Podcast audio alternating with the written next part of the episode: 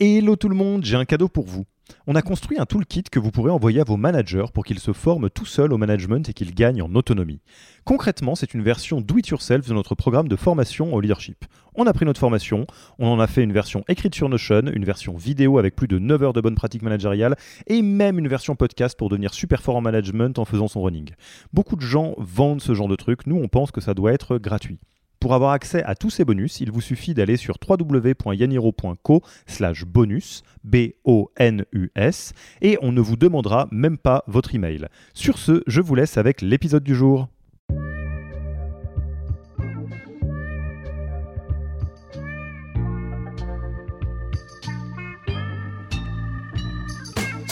Bonjour et bienvenue dans le podcast du Human Factor.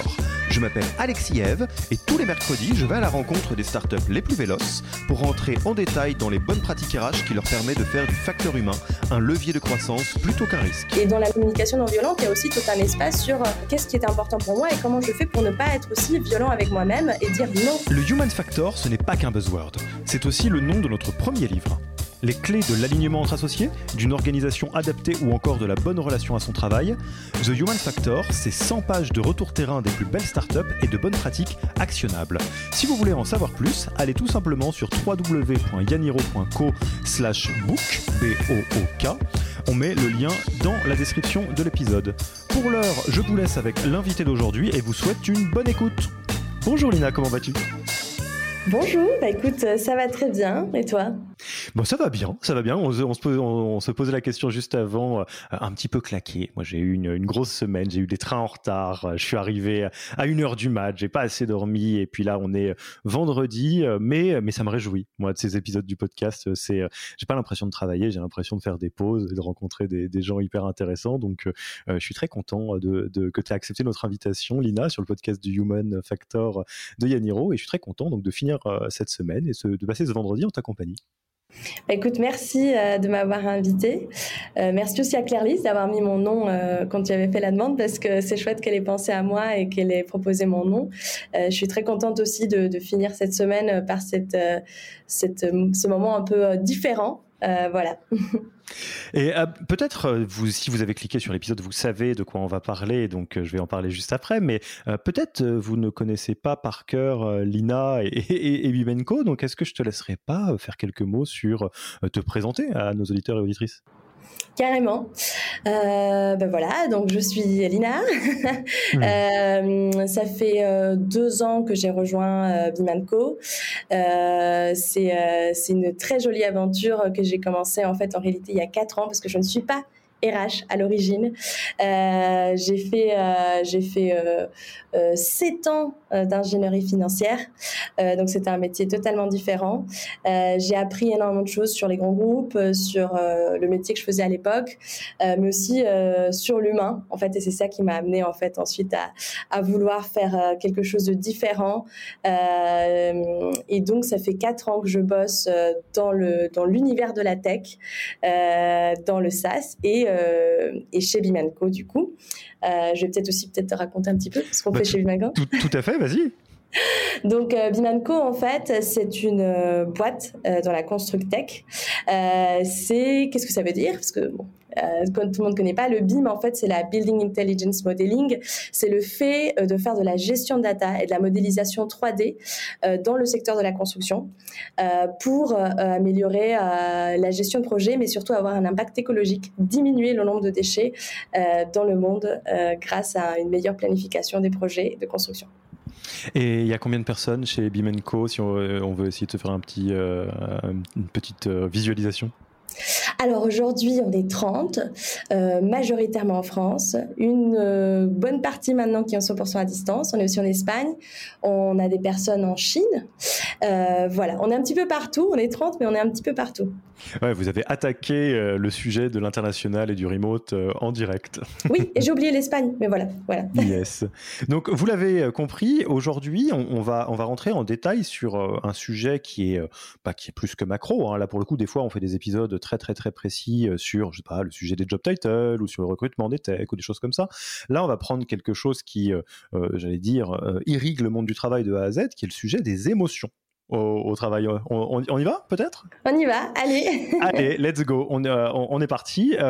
donc la première question moi que j'ai envie de te poser, les auditeurs, les auditrices le savent peut-être, mais la manière dont on prépare les épisodes, c'est une discussion ouverte. C'est-à-dire on se rencontre avec Lina, on se dit tiens ça serait super de, de, faire un épisode, qu'est-ce que tu en penses, etc., etc.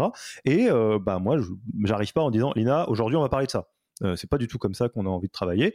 Euh, on préfère se dire bah, de quoi est-ce qu'on pourrait parler, c'est quoi les sujets qui t'intéressent, qui que tu as envie d'aborder? Et euh, parmi les différentes options, il y a ce sujet des émotions au travail qui a donc finalement été ce sur quoi on est retombé. donc moi, la première question que j'ai envie de te poser, c'est pourquoi est-ce que c'est ça qui a une place un peu spéciale dans ton cœur?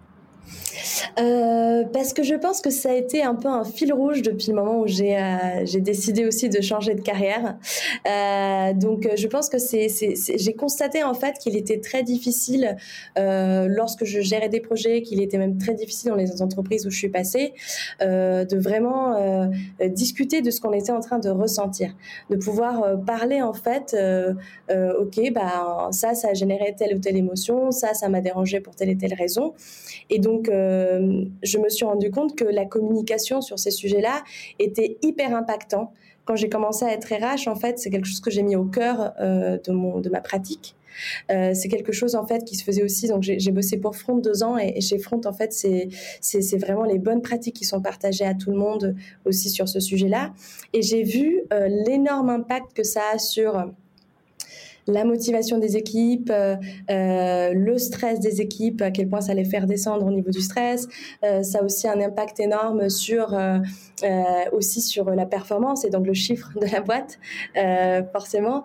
Et, ça, ça, ça, je me suis aussi rendu compte de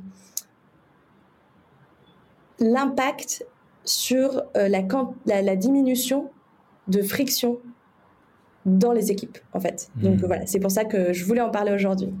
Et mais peut-être pour poser un peu le, tableau, en tout cas de toi ce que tu vois ou de ce que tu en penses, euh, c'est vraiment un, très très grand sujet.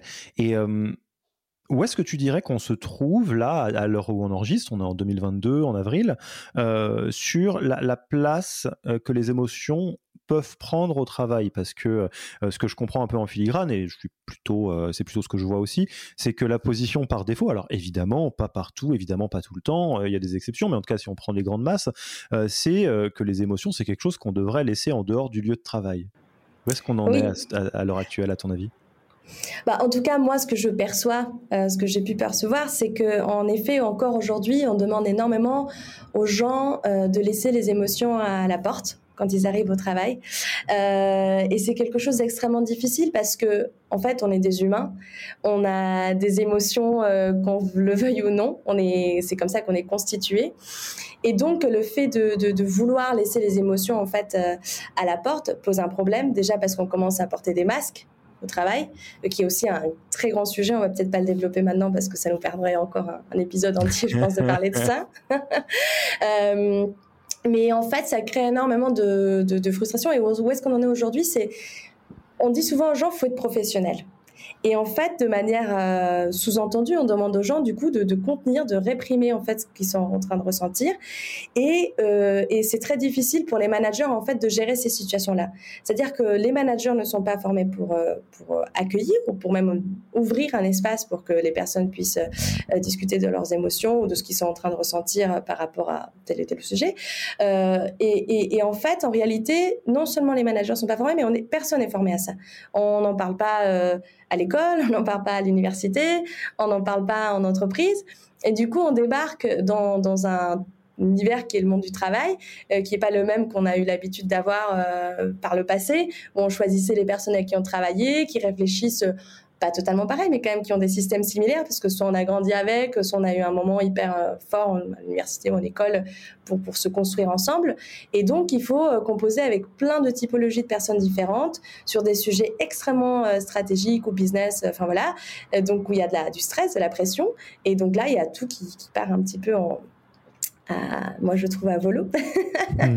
c'est compliqué, c'est ça peut être parfois même explosif euh, dans, dans certaines, euh, dans certains, surtout dans les grands groupes.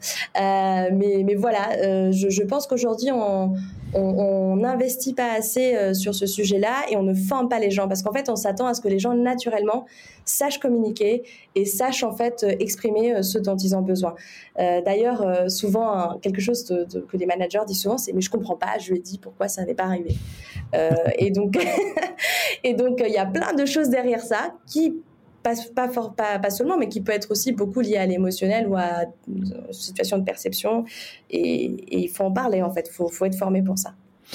Et, et ben, si, je te, euh, si, si, tu es d'accord, moi je te propose que, euh, alors ça serait prétentieux de dire qu'on va résoudre le problème une bonne fois pour toutes, c'est pas pas du tout le cas, mais à notre échelle, on va donc prendre le temps de former, je ne sais pas, mais en tout cas de mettre un coup de projecteur sur ce sujet-là, euh, en commençant euh, peut-être du plus simple. Euh, comment comprendre les émotions, à quoi ça sert, euh, qu'est-ce que ça fait. Je vais euh, jouer aussi, hein, parce que forcément j'ai un passé euh, de psychologue, donc j'ai pas mal passé de temps là-dessus, mais déjà moi de la manière dont tu le présentes, c'est quoi les, émotions, la fonction utile des émotions, pourquoi comme tu le disais, ça n'a pas tout à fait de sens de dire de réprimer ses émotions, parce qu'on en est tous un petit peu traversés par des émotions? comment toi tu le racontes? Et moi je, ferai, je ferai pareil après. Bah, je vais essayer, je vais essayer de, de, raconter un petit peu en tout cas ma perception du sujet. Euh, en réalité, en fait, je pense que je ne sais pas si je vais devenir vraiment ce que c'est une émotion, mais en tout cas, comment moi je le perçois. Euh, oui, c'est comment tu le racontes. Hein. on ne fait pas un cours théorique. Hein. Donc euh, oui, c'est une très bonne question. bah, pour moi, en fait je vois les émotions en fait comme euh, comme un grand éléphant euh, qui euh, se balade un peu partout. et en fait, notre tête, c'est comme le, le, petit monsieur ou la petite dame qui est au-dessus des éléphants et qui doit le diriger en réfléchissant, prenant en compte toutes les informations qui y a autour de lui, en disant voilà, c'est le meilleur moyen, etc., de transmettre telle et telle chose, d'exécuter tel et tel sujet. mais en fait, l'éléphant, bah, comme l'image le montre bien, il est beaucoup plus grand que nous, il est beaucoup plus lourd que l'humain qui est au-dessus, et donc ben, on a beau essayer de tirer, avoir l'impression qu'on a le contrôle parce qu'on est au-dessus, et ben en fait, c'est pas le cas. Et en fait, les émotions sont une très très grande source d'information pour nous tous. En fait, euh, faut, bon, euh, on est des animaux sociaux, euh, on est construit comme ça, et donc en fait, dès que l'on a un geste, une parole, une façon de regarder, et même parfois c'est des choses beaucoup plus imperceptibles que ça, l'humain en face, en fait, il a une information sur un sujet. Donc il sait que euh, on est en colère, qu'on est angoissé, qu'on est content, pas content, et toutes ces informations nous permettent en fait de construire un projet ensemble c'est parce qu'on a ces informations en fait qu'on peut euh, construire un projet ensemble qu'aussi les choses peuvent faire du sens. Si on a de la validation en face euh, par, un, par une émotion positive, euh, forcément on continue à aller dans le même sens ensemble. Donc, donc voilà comment je, moi en tout cas je, perçois les émotions et c'est vrai que en entreprise aussi forcément parce que c'est l'entreprise c'est quoi? C'est un groupe d'humains qui décide d'avoir un projet commun et de se raconter une histoire tous ensemble. Littéralement une société littéralement exactement une société, tu as raison.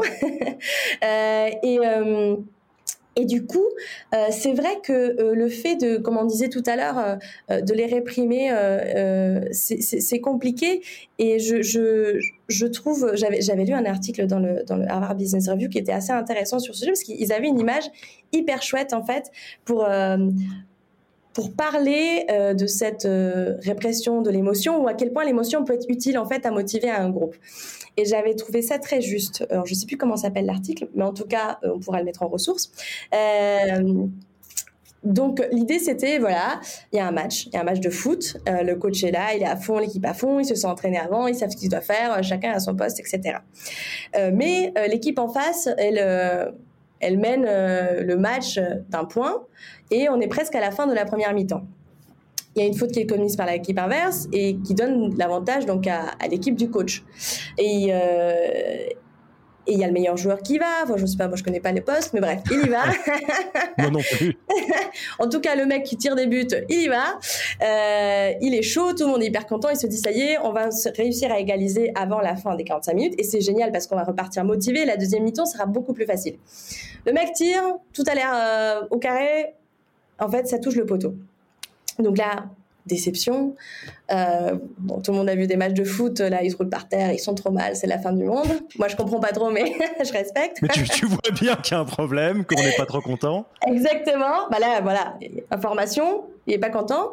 Euh, donc, l'image que l'article voulait euh, mettre en exergue, c'était quelle est la solution du coach, en fait? Parce que là, évidemment, tout le monde est méga déçu.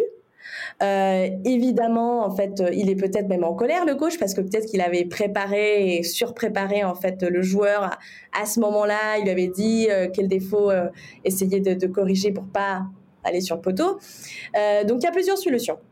Je fais, une petite, une petite virgule. J'ai regardé, l'article s'appelle Handling Negative Emotions in a Way That's Good for Your Team. prendre, enfin, réceptionner les, les émotions négatives d'une manière qui est bonne pour l'équipe. Donc voilà, que fait le coach? Que fait le coach? Et, euh, et, en fait, euh, bah, il a plusieurs solutions. La première solution, bah, c'est de se dire, bah, bah, je peux pas leur montrer en fait que je suis déçu et que je suis en colère. Euh, parce qu'en fait, si je fais ça, bah c'est fini. En fait, la deuxième mi-temps, c'est sûr qu'on est mort, donc il prend sur lui. Il se dit, je dois rien montrer. Je leur dis, allez vite, on rentre, on, on va discuter, on fait le point, etc. Mais ce qui se passe en fait à ce moment-là, c'est que encore une fois, on est des humains. Et même s'il essaie de réprimer ça, inconsciemment, toute l'équipe a compris que, bon, déjà, tout le monde a compris que tout le monde était déçu et on n'en parle pas. Donc déjà, tout le monde bloque et bah, il ne s'est rien passé. Ça, c'est le meilleur moyen, en fait, pour que ça se passe mal ensuite. C'est, il ne s'est rien passé. Ensuite, inconsciemment, ils perçoivent en fait des, gestes du visage ou des, enfin, des, ce que je veux dire, c'est des, choses non dites, en tout cas, euh, qui montrent la déception ou la colère. Le langage non verbal du somme. Exactement, c'est ça. Il a trop le somme et donc euh, les gens le savent. Et ça fait, les études montrent que ça fait augmenter la pression artérielle de tout le monde, donc fait augmenter euh, l'état d'alerte et donc l'état de stress. Donc en fait, il va ressortir sur le terrain, peu importe ce qu'il a dit en fait euh, le coach, tout le monde va être méga stressé et tout le monde va comprendre qu'en fait, euh, bah, il est en colère, il est pas content et qu'il s'était préparé. Donc ça, c'est la première solution, mais on, on, voit bien que ça, ça marche pas très bien. en tout cas pour pour le succès de l'équipe. donc c'est ce qu'on appelle le fait de se, se réprimer. Il y a une deuxième solution, bah, c'est le coach. Euh, ils disent bah, je vais tout déballer parce que là c'est vraiment abusé en fait. Euh, c'est pas ok. C'est pas ok ce qui s'est passé. On en a parlé. Ça fait. Je leur ai dit quoi faire. Hein, C'était clair. Il fallait juste exécuter. Euh, donc là il déballe. Il, il déverse toutes ses émotions sur l'équipe. il bon on va dire qu'il leur crie dessus carrément. voilà. Donc bon ça pas besoin d'explication. Hein, ça se passe pas très bien non plus. Ils repartent pas du tout motivés. On imagine bien que ça marche pas non? c'est ça. Et euh, la dernière solution, c'est euh, ce dont il parlait dans l'article, c'est ce que je voulais aussi euh, partager ici, que j'ai trouvé très intéressant et très, très, vrai en fait par rapport à ce qui se passe aussi, ce que j'ai pu constater, c'est ce qu'ils appellent la réévaluation. Donc la réévaluation, c'est quoi? C'est le coach en fait, il redescend lui-même son niveau de stress en fait avant de parler avec son équipe. Comment? Il se dit bon, bah, en fait, il nous reste la deuxième mi-temps oui, on s'est entraîné, on est hyper déçu, mais il reste la deuxième mi-temps. Euh, c'est pas la fin de la saison. Bon, même si c'est la fin de la saison, bah, en fait, euh, le worst case scénario, c'est que, bah, en fait, il y aura une autre saison après. donc, euh, on va s'en remettre. Euh, et donc, comme il arrive à un niveau de stress plus bas, il va aussi pouvoir donner beaucoup plus de de motivation de manière calme et structurée. Parce qu'en fait, comme il a descendu son niveau de stress, ce sera beaucoup plus calme. Et donc, l'exemple, ce qu'il explique, c'est que, bah, en réévaluant, on va dire, il va, il va euh, accepter et euh, dire devant tout le monde, bah, on est tous très déçus de ce qui s'est passé. Euh, bah, en fait, on avait vachement travaillé pour ça et, bah, en fait, là, on, on n'égalise pas, mais c'est OK parce qu'il reste la deuxième mi-temps. Et ensuite, il va dérouler son, son pitch pour remotiver les gens. Mais en fait, le fait d'accepter qu'il y a eu un sujet, euh, de pouvoir avancer en disant, bah, on est tous dans la même dans le même bateau, euh, et puis on, voici la stratégie qu'on va utiliser. Bah, en fait, ça fait redescendre tout le monde, et on a tout le monde a aussi la place pour exprimer comment il se sent. Hmm. Donc là, c'est l'équivalent quelque part d'avoir un dialogue entre l'éléphant et la personne, le cavalier ou la cavalière de l'éléphant, quoi. De dire, on va pas euh, brider l'éléphant qui est comme un ouf euh, pour une raison X ou Y. Euh, On va pas euh, non plus euh, le, le, laisser faire n'importe quoi et faire semblant qu'il se passe rien.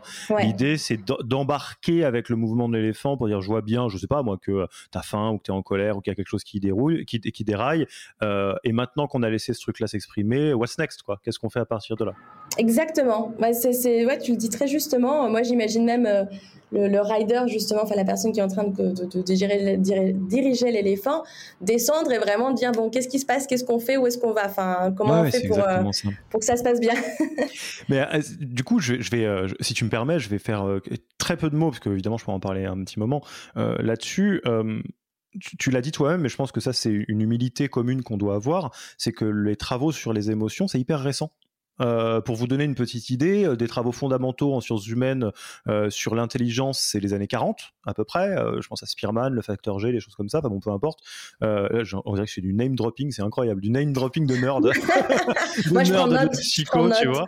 Et l'intelligence émotionnelle qui a été conceptualisée par Goldman, c'est 90, si je dis pas de bêtises, 80-90 à tout casser quoi. donc c'est quelque chose qui est, qui est hyper récent qu'on comprend pas très bien. Euh, et, donc, euh, bah, évidemment, si la science, euh, la recherche le comprend un peu que récemment, on peut imaginer que le grand public, on a pataugé dans des incertitudes depuis un bon petit moment, quoi. Et, mais, pour éviter de rentrer dans des bouquins hyper compliqués à comprendre ou, un peu arides, une ressource que je recommande pour rentrer tout en douceur dans ce milieu et de manière assez ludique, c'est le film Vice Versa euh, Inside Out de euh, Pixar, qui en plus d'être un super bon film, euh, est incroyablement juste d'un point de vue scientifique. C'est-à-dire, c'est à date, c'est à peu près comme ça que ça se passe, de, ce qu'on croit. Je sais pas si tu as eu l'occasion de le voir. Mais... Ouais, ouais, ouais. Il est, il est génial. J'ai beaucoup aimé ce film. en fait, il m'a vachement touché. Puis je me suis dit, on a mis des images et des mots très justes, très simples, sur un sujet super complexe. Ouais, tout à fait. Et, là où je voulais en venir par rapport à ça, avant d'avancer euh, sur euh, la, suite hein, de ce qu'on va pouvoir essayer de faire, c'est que s'il y a deux éléments, je ne vais pas vous spoiler la, fin, euh, de, vice versa, de Inside Out, que qu'on peut garder en tête, c'est un que toutes les émotions ont des fonctions utiles.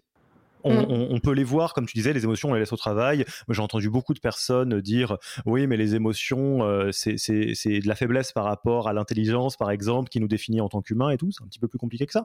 Euh, les, émotions sont là pour une raison. Euh, et voilà, la colère, c'est pour éviter de se faire envahir ou se faire marcher sur les pieds. la tristesse, c'est pour exprimer une forme d'abattement qui permet de se, de se connecter à des gens, de dire littéralement, je ne vais pas y mm-hmm. arriver tout seul. et donc, j'ai besoin d'être avec quelqu'un, etc., etc. et sur surtout, les émotions peuvent dialoguer entre elles. Et les émotions peuvent dialoguer avec d'autres parties du cerveau, comme tu l'as dit toi-même, où euh, bah, quand je suis euh, entraîneur euh, d'une équipe et que moi-même je suis submergé par des émotions parce que je suis déçu, je peux tout à fait accepter, faire rentrer l'émotion de la déception, puis dire, bon, je ne suis pas cette émotion, c'est un truc qu'on fait en méditation par exemple, de dire je ne suis pas cette émotion, je ressens cette émotion, et bon bah quid, qu'est-ce qu'on fait à partir de là quoi. et du coup, rentrons un peu dans l'émotion au travail. Qu'est-ce qu'il y a comme outils qui permettent euh, quelque part de, de, de, de euh, de laisser l'émotion s'exprimer au travail euh, d'une manière qui est cohérente euh, à la fois avec euh, avec le, le, le, j'allais dire ce qu'on sait sur les émotions, un respect des émotions qui va être du coup plutôt dans la solution 3 que dans la solution 1 ou 2 par rapport à ton exemple d'entraîneur. Mhm. on entend beaucoup parler par exemple de la communication non violente. Quel est ton, ton, ton, avis un peu sur la question? Qu'est-ce que tu pourrais nous, nous en dire? Est-ce que ça reste l'un des outils les plus efficients pour quelque part laisser une place aux émotions au travail ou tu en connais d'autres? Enfin, Qu'est-ce que tu peux nous en dire? Euh, bah, alors, je suis pas une experte encore une fois. Euh, en tout cas, euh, moi, c'est ce que j'ai pu en voir, c'est que c'est un outil très puissant parce qu'en fait, ça permet d'exprimer son émotion d'une manière où on va pas en fait blesser l'autre. C'est-à-dire qu'on peut tout à fait dire, écoute, moi je suis en colère. Alors moi, quand je le fais, ça fait beaucoup rire les gens parce que quand je suis calme et je dis écoute, je suis très en colère, les gens en face c'est comme ça que tu es en colère? Euh, non, j'ai fait du travail pour pouvoir te le dire comme ça. Euh, mais ça, ça, permet en fait d'exprimer ce qu'on est en train de vivre, en effet, émotionnellement, sans forcément euh, euh, euh blesser l'autre, c'est ce que je disais. Mais d'autre part, ça ne veut pas dire en fait parce qu'on a parfois la vision de la communication non violente ou du fait de pouvoir exprimer ses émotions, comme tu disais, d'ouvrir sa vulnérabilité. Parce qu'en fait, quand on exprime ses émotions, en fait, on est vulnérable en quelque sorte.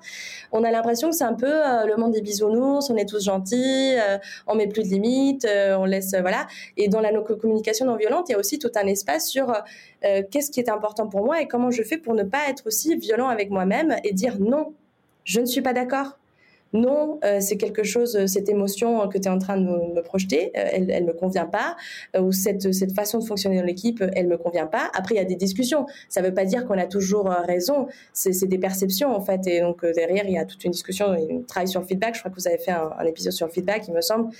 donc, bah, voilà, je vous invite à l'écouter, il est super. Avec Camille de Dashlane qu'on salue si elle nous écoute. donc voilà. Et donc en fait, derrière, il y, a tout un travail à faire en effet pour, pour, pour pouvoir y arriver sans, comme on disait tout à l'heure, déverser toute sa frustration sur le personne. Donc ouais, donc peut-être pour les auditeurs et auditrices qui euh, ont juste entendu l'acronyme euh, CNV et qui savent pas forcément ce qu'il y a derrière, on va, on va le faire euh, très très très très très simplement. donc déjà, je vous invite à lire l'excellent Les mots sont des murs ou bien ce sont des fenêtres de Marshall Rosenberg. J'espère que je dis pas de bêtises, mais en tout cas, je pense que c'est ça, qui est un très très bon livre de référence. en très résumé, euh, la logique de la communication non violente, c'est un espèce de, protocole euh, qui est euh, très antinaturel, hein, faut bien le dire. pour toute personne qui s'est déjà retrouvée à le faire, c'est, ça, ça, coule pas de source, hein, mais vous savez ce qui, coule, de source, c'est les, débordements émotionnels. Ça, on sait tous faire, plus ou moins, et, et c'est une manière justement de hacker ça ce qui pose problème dans une boucle émotionnelle, c'est quand il y a deux personnes émotionnelles qui se parlent entre elles et où ça fait en fait quelque part euh, une boucle qui s'arrête pas. Un grand classique, c'est euh, euh, bah on, s'énerve, l'autre personne s'énerve aussi et en fait on oublie au bout d'un moment que quand on est énervé, c'est juste qu'on s'est senti agressé et qu'on se défend il y a personne qui est vraiment agressif en fait. Euh, on, se défend parce qu'on a peur. Hein. L'être humain euh, se perçoit bien souvent comme une proie plus que comme un prédateur. Euh, donc émotionnellement, on réagit à quelque chose et du coup on se défend et l'autre a l'impression qu'on l'agresse et donc on se défend et ça fait une boucle. et l'idée en fait c'est de, de, couper ça en présentant ses émotions euh, en, organisant un petit peu sa pensée là-dessus, pour que l'autre cesse de nous percevoir comme une menace, mais nous perçoive comme quelqu'un qui essaye de construire avec et sur un langage qui a été décrypté, euh, qui est le langage des émotions. Donc par exemple, euh, si j'en sais rien, moi je suis euh, euh, CTO et j'essaye tant bien que mal de tenir ma roadmap produit. Elina est CEO de l'entreprise et elle revient toute joyeuse parce qu'elle a des nouvelles features qu'elle a trouvées sur le terrain avec avec des clients et qu'elle vient me voir en me disant est-ce que tu peux mettre ça, etc. moi, au lieu de faire non, Lina, tu, tu m'ennuies avec tes features, la roadmap, on a déjà plein de retard, etc. je peux plutôt utiliser la, communication non violente, donc je ne vais pas vous donner la, démarche exacte, mais euh, qui consiste à se connecter sur qu'est-ce que ça me fait émotionnellement, déjà. Donc là, par exemple, je me dis, bah, quand Lina me parle, ça me fait peur en fait, c'est, je suis inquiet, euh, je commence à être un peu angoissé, etc. Euh, réfléchir à c'est quoi le besoin non satisfait qu'il y a derrière, parce que les émotions sont connectées à des besoins. Euh, donc là, ça va être par exemple, bah moi j'ai besoin d'avoir un sentiment de contrôle sur la mmh, roadmap, et puis j'ai des équipes qui vivent très très mal quand on est hors clou, et, du coup j'ai besoin que mes équipes se sentent bien. et si je m'arrête là, ça va être lourd à porter pour Lina, parce que je peux pas juste dire, bah, écoute Lina, CEO de l'entreprise, tu sais moi j'ai besoin besoin de stabilité et que mes équipes se sentent bien. Là, si tu t'arrêtes là, euh, Lina, elle dit d'accord, je comprends, très bien, mais so what, quoi Qu'est-ce que je fais à partir de là? Euh, Et c'est là où il faut aller jusqu'au niveau de la demande euh, et, faire une proposition constructive, ce qui est un peu l'équivalent de, de, l'entraîneur qui dit bah, est-ce qu'on se focaliserait pas sur la 45, les 45 minutes qui restent? Et je pourrais dire, par exemple, Qu'est-ce que tu penserais, Lina, CEO, de ces features-là, plutôt que de me les envoyer au fil de l'eau, qu'on se fasse une réunion mensuellement où tu me présentes tous les, retours du marché euh, et on voit ce qu'on met dans la roadmap ou ce qu'on met pas dans la roadmap. Et après, libre à, Lina, CEO, de me dire oui, me dire non, c'est pas une exigence, hein, c'est une proposition. Mais en tout cas, on est basé sur on est parti sur quelque chose de constructif. Donc euh, ça, c'est un peu l'approche euh, CNV telle quelle que je recommande à absolument tout le monde qui nous écoute. et par contre, moi, je ne sais pas exactement ce que vous avez fait chez Bimenco. Euh, d'un point de vue euh, euh, travail avec les émotions. Je me suis laissé embarquer sur la CNV là, mais je sais même pas si c'est ça ou d'autres choses que vous avez fait. Mais en gros, qu'est-ce que vous avez fait bah, Déjà, je pense que c'est hyper intéressant que tu partages en fait de manière très succincte ce que c'est la CNV. Moi, je n'ai pas réussi à mettre des mots dessus. je pense que dans, dans, ce que je vais expliquer, ce qu'on a fait, on a pioché certaines choses bah, dans la CNV. On a aussi pioché des choses dans justement un un, un, groupe qui s'appelle The Rider and the Elephant, qui propose en fait des workshops euh, sur les émotions au travail, etc. Et voilà, j'ai pioché des choses chez eux et, et, et un peu de, de, toute la littérature sur, sur le sujet. Euh, mais en effet, c'est très important d'avoir de la réflexivité en fait sur ce qu'on va dire. Et, euh, et moi, c'est un, un quelque chose que je propose aussi souvent aux managers, c'est de souvent euh, poser une question en proposant plusieurs solutions en face pour aussi faire redescendre, peut-être comme tu dis, le sentiment, euh, c'est très juste ce que tu as dit, de, se sentir un peu, pas, pas prédateur, mais plutôt une proie, et, faire redescendre ce, le, sujet, qu'en fait, on est tous ensemble. Il n'y a personne qui essaye de piéger une autre personne, parce que les humains, naturellement, en fait, en effet, on voit toujours ça. Et, voilà. Mais bon, alors du coup, ce qu'on a fait chez Binanco, parce que moi aussi, je me perds après Euh, euh, le, le, projet qu'on a monté en fait l'année dernière était lié au fait que quand je suis arrivée chez Binanco, donc c'était juste après le premier confinement, et en part, moi j'ai fait des one-on-one en fait avec un peu toute la boîte, et je me suis rendu compte qu'en fait ça avait généré énormément de stress. Bon, ça on l'a tous constaté, je pense, à différents niveaux. Ça avait généré énormément de non-dits parce qu'on voit plus les gens. Euh, et en fait, énormément de, pour certains, énormément de colère. Donc avec ça, je savais pas trop quoi faire euh, parce que je me suis dit bon, faut qu'on monte un plan, faut qu'on en parle, faut qu'on se le dise. L'entraîneur à la mi-temps, quoi. Zut. c'est ça, j'étais là bon, comment on s'organise? Surtout que je connaissais pas l'organisation encore vu que je venais d'arriver, donc ça faisait beaucoup de choses. Et j'ai commencé à m'enseigner et on a monté un workshop. En fait, on a on a fait on a fait un super. Ça se faisait d'habitude en ligne. On fait chez nous, on fait un truc qui s'appelle la boost. C'est une semaine où on se booste. On fait euh, plein de workshops, en plein de plein de sujets. C'est, on fait aussi un hackathon. Mais une grosse partie de la boost, allait être euh, sur les émotions. Donc, on a fait ça en ligne. C'était pas simple. On a organisé ça en ligne pour la première fois. Et euh, on a fait un workshop où, en fait, on a fait plusieurs sessions pendant la semaine où déjà on s'est dit ce qu'on était en train de ressentir. Et j'ai utilisé pour ça donc la méthodologie de, de Rider and the Elephant, euh, où en fait ils utilisent des cartes avec des mots. Euh, D'abord en disant qu'est-ce que je ressens moi euh, aujourd'hui, ensuite nous en tant qu'équipe qu'est-ce qu'on ressent, etc. C'est la première étape, mais surtout il y a une question qui était trop chouette, j'ai trouvé, c'était partager avec tout le monde. quelque chose qu'on a fait et qui a généré une émotion hyper positive en face et dont on est très fier. Et ça, ça a généré en fait une connexion assez incroyable entre les gens parce que tout le monde euh, a cherché et en fait les gens ont aussi dévoilé une partie d'eux, une partie un peu de vulnérabilité sur des choses chouettes qu'ils avaient fait, qu'ils avaient générées. Et euh, en, tirant le fil, en fait, le, but de tout ce workshop de trois, sessions était de savoir quelles émotions on avait envie de vivre au travail, euh, quelles émotions on n'avait pas envie de vivre au travail, mais surtout on a beaucoup discuté avec l'équipe sur, OK, on veut pas ressentir ces émotions, mais qu'est-ce que ça veut dire derrière? Euh, Qu'est-ce que ça veut dire, euh, soit en termes d'organisation, en termes de process, en termes de façon de communiquer en fait avec les autres, donc le feedback? Euh, qu'est-ce que ça qu'est-ce que ça engendrait en fait comme attitude? Et puis surtout pourquoi on parlait de ça en fait? On parle des émotions parce qu'en fait les émotions positives qu'on a envie de ressentir et les émotions qu'on a envie d'éviter même si parfois bon bah on les ressent et c'est comme ça et on est tolérant parce que le but c'était de dire aussi ces émotions négatives, on va être tolérant, on va les accueillir et on va essayer de comprendre ce qui se passe derrière. Euh, c'était aussi pour maintenir notre culture.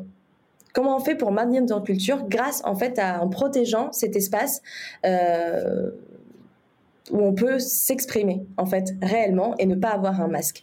Et ça, ça a engendré beaucoup d'autres workshops pendant l'année sur le feedback, euh, sur la culture, euh, sur comment on communique en fait, euh, comme tu disais tout à l'heure, une émotion qui peut être perçue comme négative, mais qui est on a besoin de l'exprimer.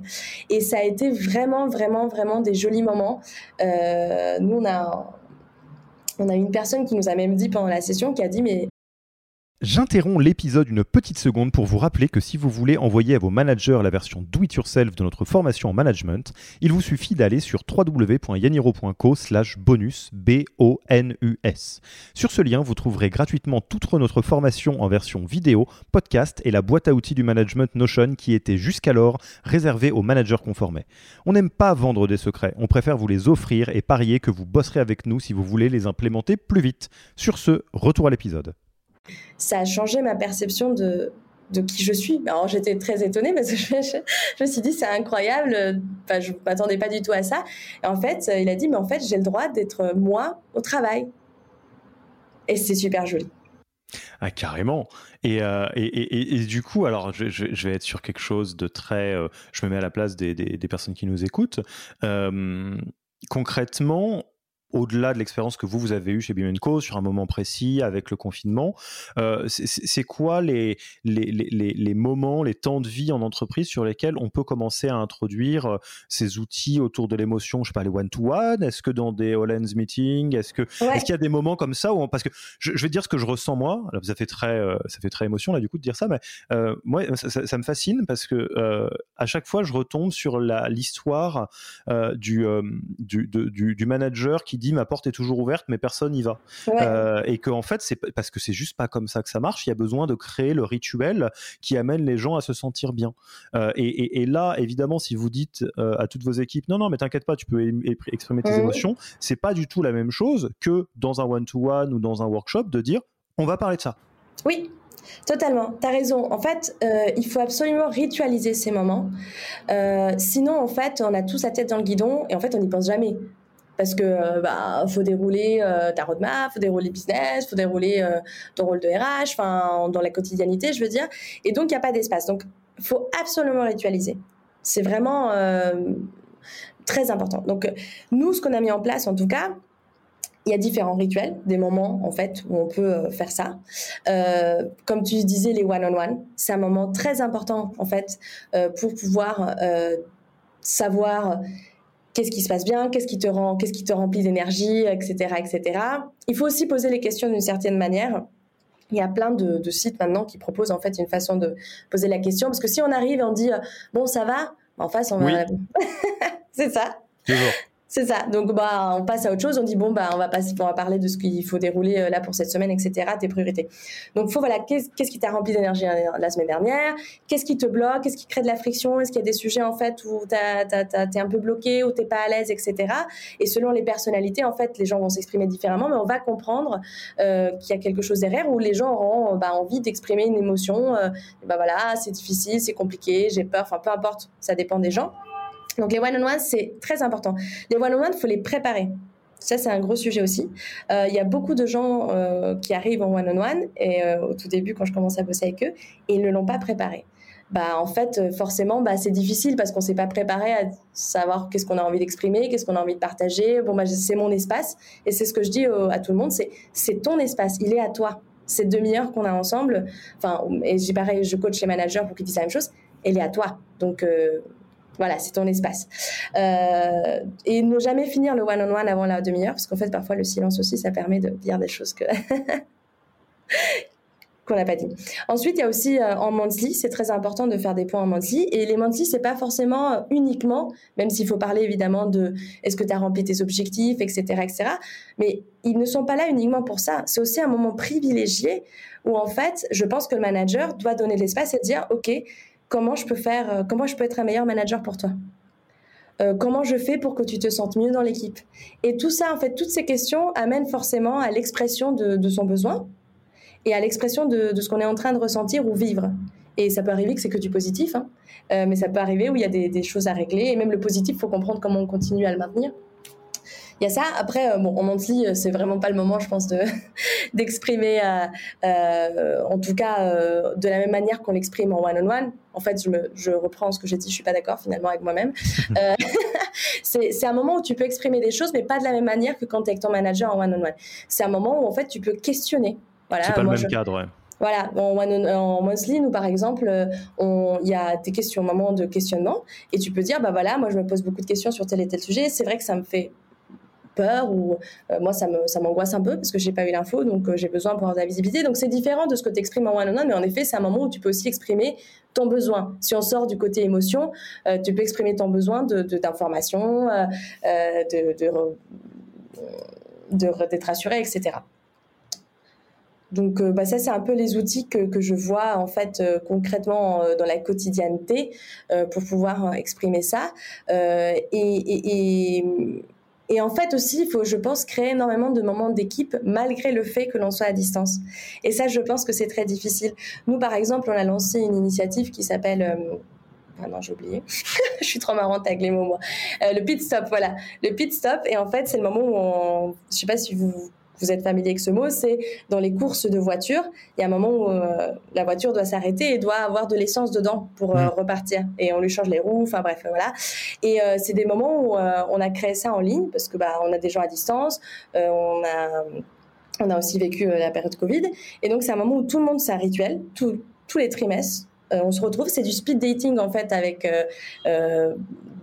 cinq personnes et ça te permet aussi euh, de créer du lien et de te décharger aussi ou de te recharger émotionnellement en fait. Ok, ok, ouais. Donc ce que ce que je retiens pour euh, pas copier-coller ce qui a été fait chez Bimenco, mais vous en inspirer euh, pour faire des choses dans, votre organisation, c'est effectivement des rituels, soit s'intégrer dans des rituels qui existent, les one-on-one, les monthly, le, pit spot, Pit stop. Top, que je ne connaissais pas, euh, euh, mais qui, qui, qui, est une bonne approche. Euh, créer un espace pour ça. Et alors, je vais, je vais vous partager mes petits secrets de coach, mes petites techniques personnelles, parce que mhm. tu as raison, ça se joue beaucoup dans la manière dont on pose les questions. si vous êtes manager ou RH ou fondateur, fondatrice, mais que vous cherchez à poser des questions, quelques moyens, quelques moyens mémotechniques. Je ne vais pas en donner beaucoup, comme ça on va faire simple. ne posez jamais de questions fermées parce que les questions fermées, c'est des questions qui, voilà, qui se répondent par oui ou non, euh, et vous allez avoir euh, très très très peu d'informations, et donc l'autre en face va avoir très peu de place pour s'exprimer. Euh, est-ce que tu es d'accord avec ce projet? Oui, non. Est-ce que ça va? Oui, ça va. Bon, ça, ça marche pas. Donc préférez les questions ouvertes. Si vous arrivez pas trop à faire la différence ou que vous vous n'avez pas l'habitude, essayez de visualiser que chacune de vos questions doit commencer par le vocable que. Donc plutôt que est-ce que ça va, dit qu'est-ce qui se passe en ce moment? Comment ça va? Comment vas-tu? Etc., etc. vous allez voir, ça change tout. Ça demande une petite, euh, une petite mécanique. Hein. Mais euh, je vous donne un, exemple de la vie quotidienne. C'est pas du tout la même chose de demander euh, à votre charmante compagne ou à votre charmant compagnon qui est en train de se cogner toutes les tâches domestiques. C'est pas la même chose de lui dire t'as besoin d'aide? ou de lui dire qu'est-ce que je peux faire pour t'aider? Pas du tout la même question. ça part là, au moins c'est bateau. La première, elle sous-entend, euh, c'est comme ça va, elle sous-entend une réponse automatique de non, non, ça va, t'inquiète, euh, reste en euh, Et ma question de coach, mais c'est, vous pouvez la garder, la, prendre, hein, elle est en Creative Commons, où vous trouvez la, la, vôtre. toutes les sessions de coaching commencent par quelle est ta météo intérieure? C'est pas ça va, ça va, je sais qu'on va me répondre ça va. Si la météo intérieure, bah, on se pose, vas-y, regarde les émotions, regarde le corps, qu'est-ce que ça dit? Ah bah il pleut, bah non il fait beau, ah je suis un petit peu dans la tempête, etc. Et c'est une manière d'ouvrir la discussion en partant de l'état émotionnel qui est évidemment une grosse partie de ce qui est important. Ouais, bien sûr, bien sûr. Et, et, en plus, je pense que autre chose que l'on que l'on peut qu'on que l'on fait peut-être pas assez aussi euh, en, pendant ces rituels, en fait, c'est euh, euh de euh, vraiment en fait montrer à la personne que l'on tient à elle. En fait, on oublie souvent aussi euh, de dire aux gens en fait que l'on tient à eux et qu'on en fait qu'on les apprécie en tant que personne je sais plus si, si, si, on en avait déjà parlé, mais euh, sur le fait que d'habitude, bah voilà, si, si tu accomplis tes, tes objectifs, euh, euh si en fait euh, euh tu as un bon élément, etc., tu as un bonus, euh, tu tu as une augmentation salaire, euh, euh, tu montes dans les hiérarchies, etc., etc. Euh, mais il y a aussi en fait toute une partie qui doit être faite sur le fait de juste apprécier la personne comme elle est et ces moments en fait privilégiés en fait avec quand on est manager avec ses équipes ou inversement parce qu'on peut aussi montrer de la appreciation, comme on dit en anglais, à, à, son manager en fait sont hyper importantes également comme outil pour pouvoir en fait euh, motiver et, euh, et donner beaucoup plus de matière en fait à, ce qu'on fait et beaucoup plus de sens. Hmm. Ouais, ça c'est tout le sujet euh, de, de, la reconnaissance et, qui est un peu le, le, le fil qui est tiré plus loin encore que les émotions, qui est peut-être plus identifié par les managers. On, a tous entendu parler de reconnaissance. Euh, pour, pareil, le connecter à, tout ce qu'on vient de se dire, gardez bien en tête euh, que la reconnaissance est inextricablement euh, liée au relationnel. En fait, l'un des besoins numéro un en général des, des, personnes qui ont besoin de reconnaissance va se jouer dans le relationnel. J'ai besoin que tu me vois comme une personne complète ou que tu vois les efforts que je fais, etc. et ça, c'est le langage de l'émotion. C'est très très difficile de le faire sans se connecter vraiment et sincèrement à quelqu'un. Et, et, typiquement, ça c'est un petit peu provoque ce que je veux dire, mais j'ai déjà rencontré des managers qui me disent mais, mais telle personne, je, je, veux bien moi lui donner de la reconnaissance, mais je sais pas quoi lui donner. Je fais ben, mais je te demande pas de, et je lui dis je, demande je te demande pas de l'inventer je te demande de te connecter suffisamment à cette personne pour que tu trouves de quoi tu devrais être reconnaissante mmh. euh, sur cette personne. Et, c'est ça le vrai point de, départ et c'est ça le vrai problème. Bon, après, il y a certains cas de figure, t'as beau te connecter, euh, t'as rien à reconnaître. mais dans ce cas-là, c'est un autre sujet. Mais, dans l'absolu, le point de départ numéro un, si vous avez l'impression qu'il que, y a des besoins de reconnaissance et que vous savez pas trop par quel bout le prendre, le point de départ, c'est de passer du temps avec les gens dans votre équipe, de, créer du relationnel et même si ça vous semble un petit peu bisounours, euh, mettez-vous à la place des gens dans votre équipe pourquoi ils vous suivraient si vous n'êtes pas connecté à eux, si vous en avez rien à faire d'eux Et en plus, ils le voient, ils sont pas bêtes. Hein. Donc euh, la suite effectivement du, langage des émotions euh, va, assez, euh, assez vite être la notion de, de, reconnaissance. Et, Lina, moi, il y avait un, un point. Alors on, va toucher des, territoires qui sont peut-être plus compliqués et puis sur lesquels on va peut-être juste partager notre avis euh, parce que je ne sais pas trop où on est l'état de, des bonnes pratiques là-dessus euh, et je, veux bien me, jeter à l'eau avec toi. Euh, c'est le cas des extrêmes parce que l'émotionnel, c'est on en est tous pourvus, mais après dans l'intensité, il y a un spectre. il y a des personnes qui sont dites hypersensibles, il y a des personnes qui sont beaucoup moins connectées à leurs émotions jusqu'au point. Alors attention, ça, ça fait très bas barbare dit comme ça, euh, d'une une particularité qui s'appelle l'alexithymie. C'est des personnes qui sont daltoniens des émotions, euh, en fait, qui ne sont pas connectés à leurs émotions et donc qui n'arrivent pas ni vraiment à les exprimer ni à les lire. Euh, donc la question, c'est dans tout ce qu'on est en train de se dire là, quel, focal on peut mettre particulièrement sur, sur ces deux profils? Qu'est-ce que tu en penses Je te dirai un petit peu moi ce que, ce que je vois là-dessus. Mais... Oui, bien sûr.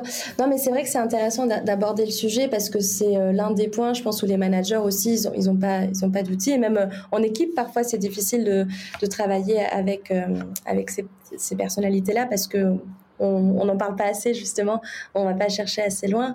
Euh, donc, qu'est-ce que j'en pense? Euh, Je ne sais pas si j'en pense vraiment quelque chose, mais en tout cas. Ou, plutôt, comment on intègre cette donnée-là euh, dans euh, les, les, les, émotions au travail? Pour des managers je, je, vais, je vais prendre un exemple, mais un manager, une manager qui écoute l'épisode, qui dit OK, je vais mettre de l'émotionnel dans les, one-to-one, et à chaque one-to-one, il y a un débordement émotionnel très fort, mhm. très intense, parce que la personne en face est hypersensible. Que, Comment on intègre cette donnée-là? Oui, oui, non, mais c'est important, et je pense qu'il faut, il faut imaginer en effet que moi, j'aime bien l'image où bah, les émotions, en fait, en tout cas la façon dont les émotions varient, comme tu dis, euh, c'est comme un pendule. Donc, on va dire que euh, la plupart en fait des gens, leur pendule varie un petit peu euh, dans du, soit dans la négativité, soit dans la positivité, peu importe. Enfin, l'émotion peut être négative ou positive, mais elle varie juste euh, de, manière minimale, elle se recentre assez vite de nouveau. petite euh, amplitude et euh, une norme qui est bien, qui est simple à retrouver, quoi. Exactement. par contre, en fait, en effet, si on parle des hypersensibles, pour commencer, c'est des personnes en fait pour qui l'émotion varie de manière, comme tu dis, avec une amplitude beaucoup plus large et surtout beaucoup plus longue. C'est-à-dire que la personne reste dans l'émotion beaucoup plus longtemps. Euh, donc, euh, donc en effet, c'est difficile parfois parce que bah, si tu et, d'ailleurs, c'est des personnes qui ont peut-être aussi parfois pas toutes, ça dépend. Et d'ailleurs, on peut on peut parler des deux typologies d'hypersensibles qui existent, euh, qui facilement expriment pour l'une des typologies expriment assez facilement et ça déborde et du coup on ne sait pas trop comment comment gérer ça. Donc, bah, je, vais donner quelques clés, mais peut-être avant dire que, bah, en fait, tous les hypersensibles ne se ressemblent pas. Euh, il y a des hypersensibles qui sont très calmes en fait et, euh, et, qui euh, en fait sont plutôt inhibés dans leurs émotions. qui aiment bien, d'ailleurs c'est la majorité des hypersensibles, qui sont un petit peu en retrait par rapport aux équipes et qui, dès qu'il y a des, des, des, choses un peu impactantes qui se passent, soit ils se referment, soit ils sont dans comment exprimer ça Un peu fébrile ou voilà.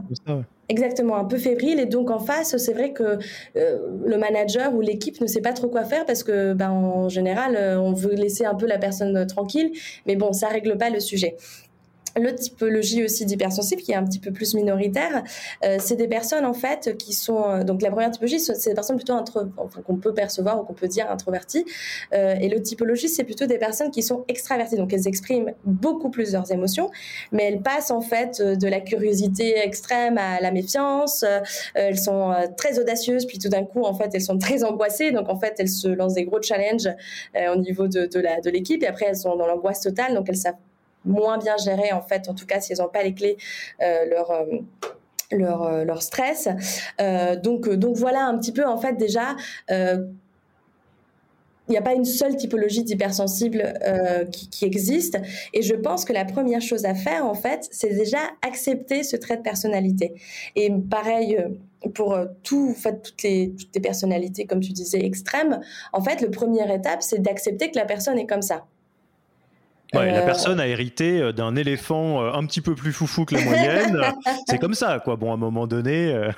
c'est comme ça. Voilà, c'est. Enfin, bien sûr, ben, chacun doit travailler sur lui. On peut faire du feedback pour accompagner la personne, mais le première étape, c'est de dire, en fait, la personne, elle est comme ça, parce que moi, parfois, j'ai aussi des, des, équipes ou des managers qui me disent, non, mais attends, je, je, je veux que cette personne fonctionne de manière ABC. En fait, ils parlent d'eux ils parlent de leur fonctionnement à eux. Euh, et pour ces personnalités qui sont un petit peu plus extrêmes, bah, du coup, c'est plus difficile à, à, imposer. Donc voilà, accepter. on tombe dans le c'est pas pro. Exactement. C'est pas pro. Euh, puis bon, moi je lui ai demandé de faire ça. Euh, bon, voilà. Donc voilà, accepter la personnalité et déjà de l'accepter, ça veut dire bah en fait être à l'écoute être à l'écoute, essayer de comprendre en fait ce qui se passe chez cette personne, parce que bah, comme, comme j'ai dit, il y a différentes typologies. Euh, essayer de comprendre aussi peut-être que la personne, elle sait déjà un petit peu des clés, mais que moi, en tant que manager, euh, nous, par exemple, on a une pratique. Alors, euh, chez nous, c'est que quand une personne est embordée, on lui demande de faire un petit texte où il explique comment elle fonctionne avec des questions. Hein. Génial, j'adore. Il y a des questions, voilà. Euh, et en fait, je, fais une petite, euh, un petit coucou à Geoffrey de la société Bonne Gueule qui fait ça. Ils font les readme.txt. Ah bah, Chacun fait son readme. Voilà. Euh, c'est beaucoup plus facile pour comprendre comment on peut te parler en fait. Exactement, exactement. Donc euh, bah, trop chouette qu'il y ait quelqu'un qui ait lancé ça. Euh, en plus les questions doivent être déjà prêtes parce que c'est vrai qu'il faut poser quand même les bonnes questions pour que la personne puisse exprimer un petit peu comment elle fonctionne, sinon c'est compliqué. Et donc en ayant cet outil, bah, c'est vrai que c'est déjà c'est plus facile de comprendre comment on fonctionne, qu'est-ce qui te stresse, qu'est-ce qui te rend heureuse et ou heureux. et donc en fait voilà, accepter, écouter, et peut-être que la personne en face, elle a déjà des outils à partager pour pouvoir en fait travailler et discuter avec. Voilà, donc pour moi, ça c'est la première étape. Ensuite, euh, je pense qu'il faut, euh, euh, c'est des personnes parfois qui ont vraiment du mal à gérer le stress, en tout cas qui partagent beaucoup la façon dont ils sont en train de vivre les choses au niveau du stress. Et donc, il faut aussi, pareil, en tant que manager, on, a accepté en fait le fait que la personne est comme ça, qu'on va pas, elle va pas fonctionner comme nous, nous managers, on va dire. bah en fait, la deuxième étape, c'est bah on va explorer avec la personne, faut la questionner, dire bah comment on peut faire, comment tu gères ton stress, comment on peut améliorer. Et en fait, ça, ça se fait aussi euh, en, tant que manager, on a le pouvoir là-dessus euh, aussi, parce qu'on peut aussi laisser euh, le temps à la personne de s'organiser. En général, c'est des personnes qui ont besoin d'une grande organisation pour pas être tombées dans le stress. Et c'est pas en leur donnant un vendredi à 18h un truc hyper important à rendre lundi qu'on va réussir en fait à, à, manager cette personne. Donc au côté manager, en fait, il faut aussi travailler avec ces personnes-là, et en général, en fait, avec tout le monde, hein, c'est une bonne pratique aussi, c'est de pouvoir bien s'organiser, faire des demandes en amont comme il, comme, comme euh, pour qu'il y ait plus d'impact en fait, et pouvoir laisser le temps à une personne hypersensible de s'organiser et de digérer l'information sans que le stress monte en fait au maximum. Donc euh, ça, c'est hyper, hyper important. Et puis ensuite, euh, évidemment, encourager en fait la personne à, euh, de son côté, aller chercher des ressources, aller se renseigner sur sur ce qu'elle elle peut elle peut aussi elle cadrer dans son quotidien. Moi par exemple, souvent je faisais des formations à tout le monde, hein. c'était des formations globales qui s'appelaient Own Your Career et euh, donc euh, gère ta carrière. Et c'était pas uniquement sur la partie carrière, c'était euh, apprendre à en fait à se regarder, à s'étudier comment je fonctionne, qu'est-ce qui est important pour moi, qu'est-ce qui est important pour moi dans le futur, dans mon travail. Et en fait, ces moments de, regard sur soi sont hyper importants et je pense que les managers doivent encourager ça aussi. Hmm. Je te, partage mes, quelques tips aussi que j'ai pu observer. Tu, me diras ce que tu en penses, hein. mais c'est des, petits compléments. La, première, le, premier tips, c'est surtout, je parle au manager, de dédramatiser l'émotion. C'est pas grave. C'est pas grave.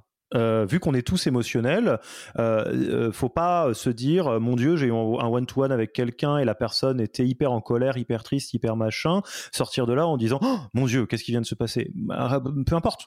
Enfin, évidemment, c'est bien si les gens sortent pas de votre bureau en pleurant à chaque fois, mais ce que je veux dire, c'est que il faut pas avoir peur de l'émotion ni de la sienne.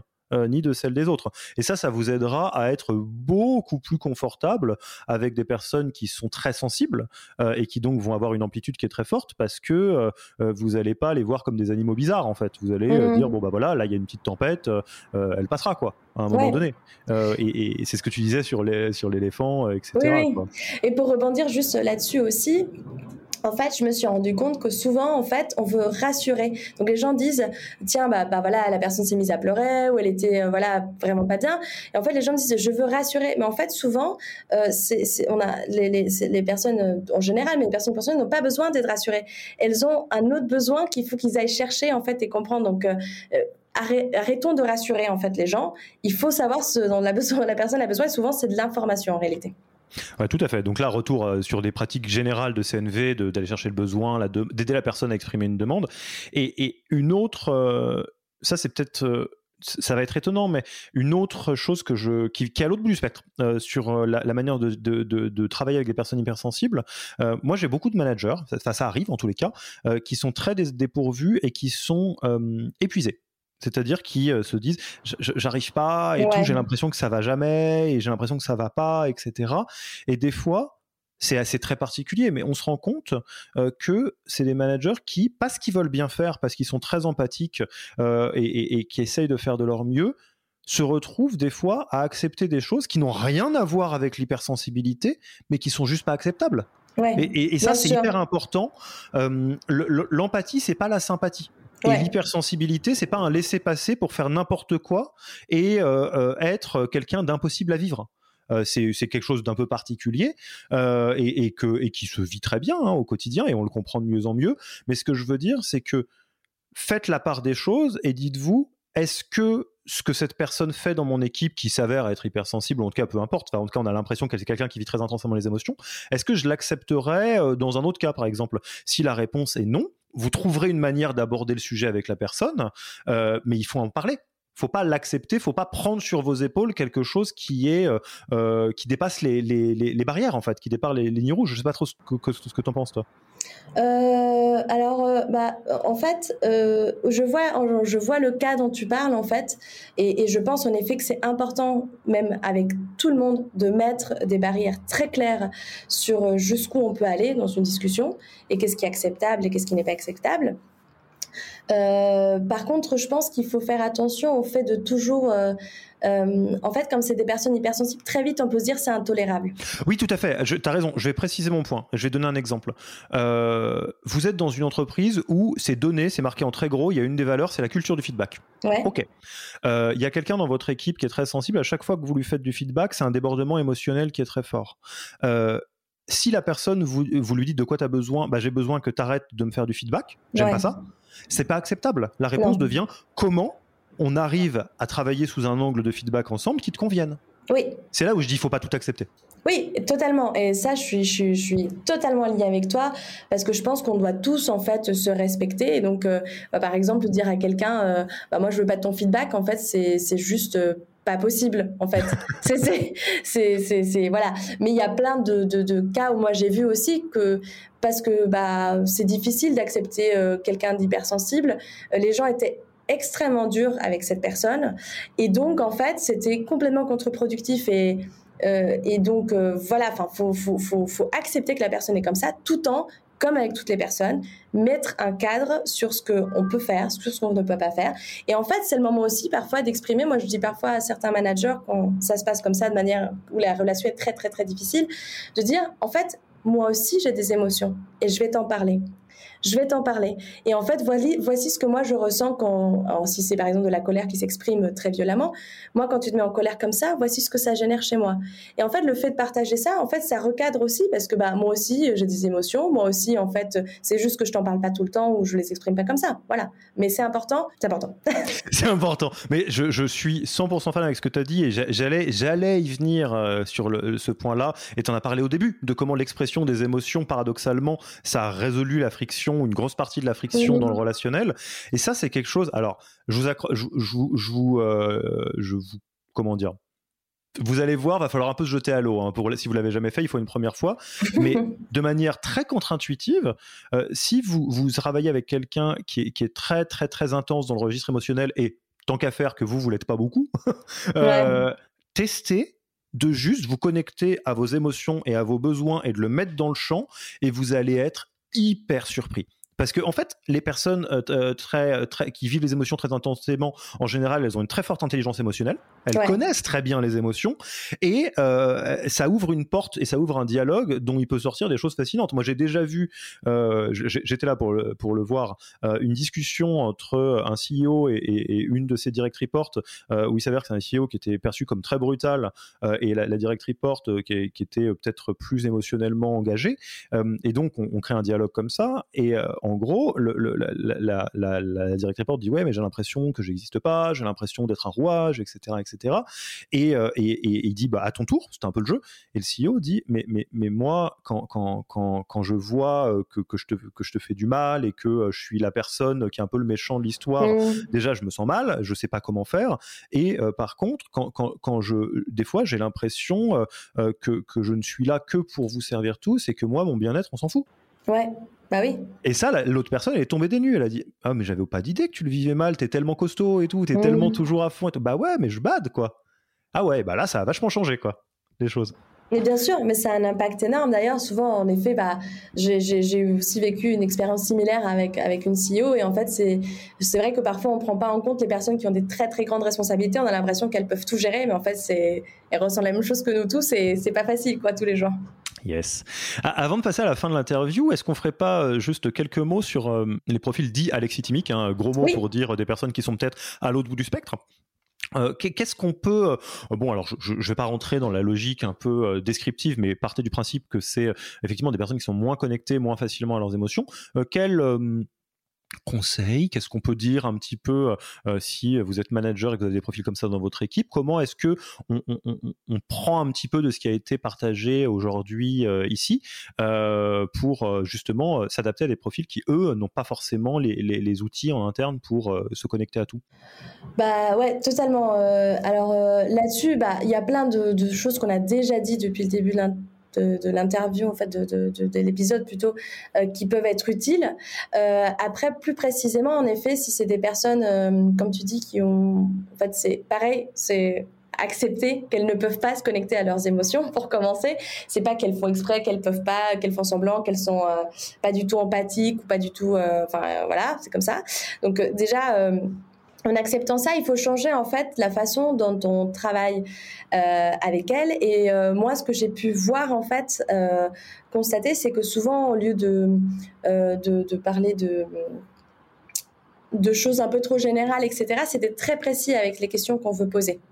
Donc voilà, si on veut savoir en fait euh, euh, comment la personne se sent, comment la personne euh, est en train de, s'intégrer dans une équipe, parce que c'est parfois aussi très difficile pour ces personnes-là de du coup de s'intégrer dans une équipe, d'être embordées, d'être connectées, vu qu'elles connectent moins facilement aux émotions, et c'est ce qui nous connecte énormément aux autres.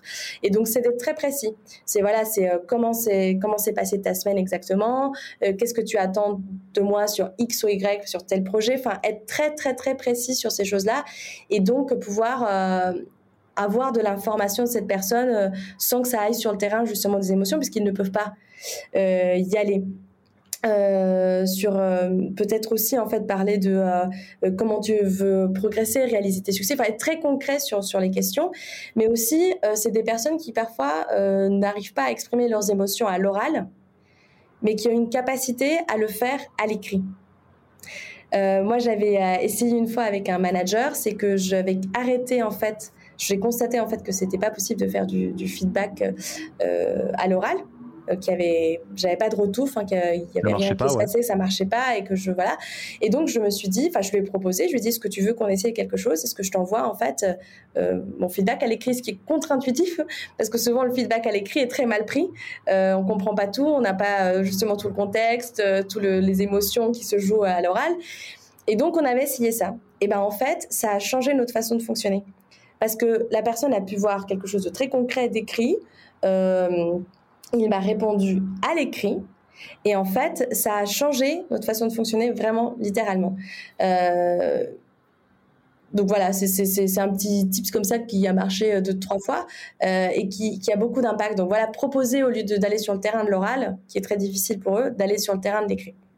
Et alors moi je rajouterais un petit tips aussi. Euh, donc euh, derrière l'écrit, l'oral, il y a aussi la notion de synchrone asynchrone. Vous pouvez dire bah prends le temps de réfléchir et on s'en reparle la prochaine fois. Euh, c'est juste, ça peut être des fois une question de pas réussir à le faire en live. Et même pour les profils qui sont le plus loin de leurs émotions, et c'est ok, c'est comme ça. la plupart des gens peuvent se connecter à leurs besoins. Et, donc ça c'est une étape qui reste importante. Euh, à défaut de dire comment tu te sens, tu peux dire bah là euh, dans les prochains mois euh, de quoi tu as besoin? Ou vis-à-vis de moi qui suis ton manager de quoi tu as besoin? Et ça c'est un terrain effectivement qui est tout à fait explorable et, qui donne j'allais dire des intentions similaires à tout ce qu'on vient de se dire pendant cet épisode me semble-t-il. Mais totalement, totalement. Et, ce qui est aussi important de garder en tête, c'est que c'est euh, même ces typologies de, personnalités qui sont extrêmes, elles ont énormément de, compétences en fait et de choses hyper positives euh, qu'elles peuvent apporter en entreprise. Euh, mais comme elles ont du mal à en fait à, communiquer ou à se lier au niveau des émotions, c'est très mal perçu et souvent elles se misent de côté. Et on parle souvent bah, de, du défaut, alors qu'il y a le revers de la monnaie aussi beaucoup de choses positives euh, qui peuvent être amenées s'ils sont bien accompagnés, si c'est bien amené, et surtout si on a de la patience. Euh, la patience, c'est quelque chose de très très important euh, pour le dernier profil dont on a parlé, et il faut le faire parce qu'ils ont vraiment vraiment aussi des, des grandes capacités, des grandes choses à apporter à l'entreprise. Bon, bah écoutez, là, à cette étape de l'épisode, euh, j'espère qu'on a pu vous partager un petit peu euh, euh, comment comprendre les émotions, à quoi elles servent, comment leur, leur, leur donner toute la place qu'elles peuvent avoir au travail, par les rituels, par les manières concrètes de faire ça, différents outils, comment est-ce qu'on peut, j'allais dire, interagir avec les profils qui sont extrêmes des deux côtés. et là, normalement, il n'y a plus, plus trop de, d'excuses de, hein, pour ne, pas, j'allais dire, aborder ou attraper ce sujet-là euh, de, la meilleure manière. Bah, écoute, je pense qu'on a fait un, bon tour. Hein. Est-ce qu'on ne mhm. passerait pas à la fin de l'interview, Lina? Carrément, carrément. Alors, première chose, où est-ce qu'on te retrouve si on a envie d'engager la discussion avec toi? Euh, bah, Vous pouvez me retrouver sur LinkedIn. Euh, voilà, vous pouvez m'écrire. J'adore rencontrer des nouvelles personnes, échanger sur ces sujets qui me passionnent, donc ne faut pas hésiter. Ok. Est-ce qu'il y a un livre, un podcast, un blog que tu recommanderais aux auditeurs et auditrices?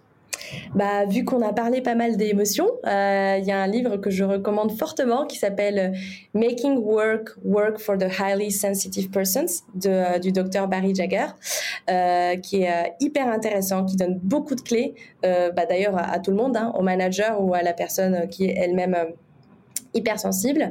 Et puis euh, il y a un deuxième bouquin en fait qui, euh, qui que je trouve passionnant. En fait, c'est pas forcément euh, que sur les émotions, mais sur les différents types d'organisation, comment ils fonctionnent, qu'est-ce que ça veut dire en termes de de dynamique et de fluidité en fait de communication. c'est Reinventing Organizations, de points vers des communautés de travail inspirées. Euh, et, c'est vraiment, vraiment euh, hyper intéressant parce que ça permet aussi de placer chacun d'entre nous dans le type d'organisation où il se retrouve et comment fonctionner dans cette organisation. Parce que tout ce qu'on se dit, euh, bah, tout ce qu'on entend dans tous les épisodes, d'ailleurs, je pense, ou dans d'autres bouquins, euh, sont pas forcément exactement réplicables dans, sa boîte. Et ça, ça permet de voir aussi où est-ce qu'on se situe dans son organisation. Ouais, de Frédéric Laloux. Hein. donc vous l'avez déjà entendu plusieurs fois. Lisez-le. Si vous ne l'avez pas lu, lisez-le, lisez-le. Euh, enfin, alors non, pas enfin. Euh, nouvelle petite question. Est-ce qu'il y a un outil RH euh, que tu aimes beaucoup que tu veux partager? Alors moi j'adore, mais vraiment ils le savent. Hein. je suis trop fan de culture AMP. J'aime beaucoup cet outil parce qu'en fait il permet, il est construit d'une manière où en fait il, on réfléchit sur justement la psychologie des personnes dans, la, dans les sociétés. On réfléchit en fait comment fonctionne l'humain pour donner des outils RH. Donc, ils ont plusieurs outils. Un sur la, performance qui est vraiment bien pensé, où il y a plein, plein, plein de contenu sur la formation manager disponible. Donc, en fait, pour eux, le plus important, c'est de continuer à développer toutes les personnes, donc les managers, les personnes en interne, etc. Ils ont aussi un outil sur la diversité et inclusion qui est hyper puissant pour aller sonder, en fait, ce qui se passe dans votre entreprise et ce qui est possible de faire. Ils donnent plein d'outils aussi sur des actions à prendre. Et c'est assez innovant. Enfin, c'est pas des trucs qu'on lit partout, donc c'est hyper chouette. Et un dernier sur l'engagement. Euh, qui, est, qui, est, très puissant parce qu'il donne énormément de data euh, utiles. Il donne aussi, pareil, des, actions possibles. Il partage en fait aussi des cases euh, dans d'autres entreprises similaires, à, parce qu'en fait, ils évaluent ça en fonction de la, taille de l'entreprise et du secteur. Donc voilà, on a vraiment de la data très très relevant, je sais plus comment on dit ça en français, merde. Euh, moi non plus, je l'ai plus. voilà. En tout cas, c'est très utile, voilà, si on veut dire comme ça. Euh, c'est un outil très puissant et, et, en plus, ils sont très sympas.